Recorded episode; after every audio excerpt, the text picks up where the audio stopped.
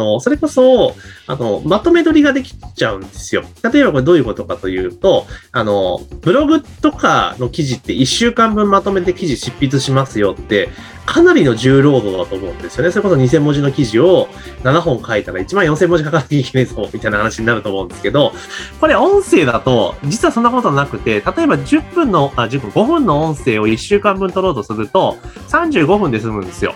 収録時間で行くと。で、まあその設定だなんだかんだ投稿、予約投稿だなんだかんだ言っても、まあ2時間もあれば1週間分の投稿って全部終わっちゃうんですよね、予約投稿で。だ簡単に配信ができるっていうところが、やっぱ音声の魅力なのと、音声って継続的に聞いてもらうことによって、その人のことを以前から知ってるような認識、認知になるんですね。ですから、あの、知っている人になりやすいんですよ。あの、で、人間って知っている人からじゃないと物買わないんですよね。知らない人からは絶対に。なので、そうやって認知度を高める、距離を詰めるっていう意味で音声ってとても重要で、で、音声をずっと聞いていただいていると、えその人が発信している媒体、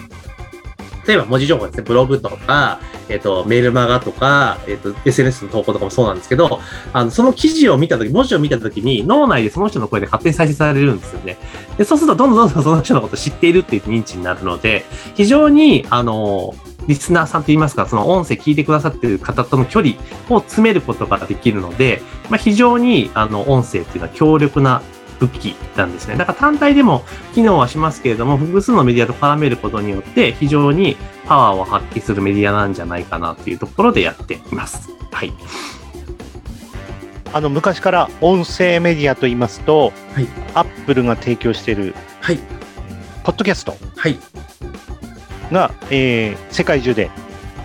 使われており聞く,、はい、の聞くことができますが、あの最近では日本の方でもね、いろいろなメディアが、はい、音声メディアが立ち上がりまして、はい、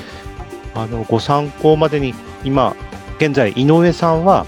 ポッドキャスト以外に、はい、どういったメディアで音声配信してるんでしょうか？音声は、あとは、スタンド FM っていうメディアに、はい、あの、そのまま 今やってるやつをたまにこう、ダウンロードしてそのまま転載してるだけなんですけれども、はい、そのスタイフっていうのが、えっと、ポッドキャストでどちらかというとインターネットラジオなので、あの、一方通行的な放送なんですけれども、そのスタイフっていうメディアは、あの、SNS 的な UI が強いので、いいねがあったり、コメントつけられたりとか、あとメッセージを送ったりとか、そういった機能がある、えー、メディアが、音声メディアがあったりします。で、しかもライブ配信とかもできるので、あの非常にアクティブなユーザーが結構多いメディアで、そちらの方に出してたりはしてますね。はい。はいスタンド FM, はあの日本初のサービスになりますよね。はい、そうです。はい。あと、他にですと、えー、まあ、その、連携できたり、えー、はい、同じようなこう音声っていう意味では、はい、えー、他には Spotify ですかね。はい。Spotify ですとか、えー、ボイシーなんかもありますけども、はい。はい。その辺は井上さんどうですか？使っているものはありますか？ボイシーは結構審査が厳しいので、はい、ある程度その、配信実績と SNS のフォロワー数がないと多分ほぼ通らないメディアなんですよ。なので結構著名人とかその筋で有名っていうあれがないと、ちょっと配信まできない。で、今、日本では結構ボイシー聞いてる方が結構多いので、結構魅力的なメディアなんですけど、ちょっと参入障壁が高いところなんですね。で、Spotify に関しては、あの、基本的にポッドキャストなんで、あの、ポッドキャストで配信してる人は全員配信されています、自動的に。なので、できているっていうところなので、あと、ポッドキャスト系でいくと、今、私、アンカーっていうアプリで上げてますけれども、基本 Google も Google Podcast も、えー、Apple Podcast も Spotify も、あとは Amazon Music でもあの公開はされています。はい。こんな感じですね。アンカーというサービスにアップすると、はい、いくつかのサービスにこう拡散されるようなイメージなんですかね。そうです、そうです、はい、マルチチャンネル配信になってるので、はい、基本的には広がっていく。ただ、アップルだけは、あの、申請し、アップじゃない、えっと、アマゾンだけはちょっと登録の設定をしなければいけないんですが、それ以外は基本的には自動的に配信されるようになります。はい。はい。まあ、そういう面でも本当にどんどん便利になっていきますね。その一つ一つに音声を上げて、更新する。なんてことをしなくても、アンカーのようなサービスを使うと、拡散、窓口がどんどんどんどん広がっていきますので、はい、はい、そういう意味ではその、そういうサービスもどんどん皆さん、あの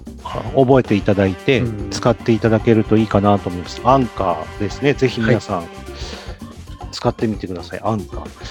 それと今、その、はい、アンカーでは音声をい。ろいろなプラットフォームに、えー、提供できるという話でしたが、あの僕もよく質問されるんですけども、はい、SNS の投稿を、はい、他の SNS に、はい、拡散する、えー、便利なサービスがありますね。はいはい。えー、代表的なのが、イフトですかね。ああ、そうですね。イフトとか、ザピアとかありますね。はい、この井上さんはどうですか？イフトはお使いになってますか？あ使ってますよ。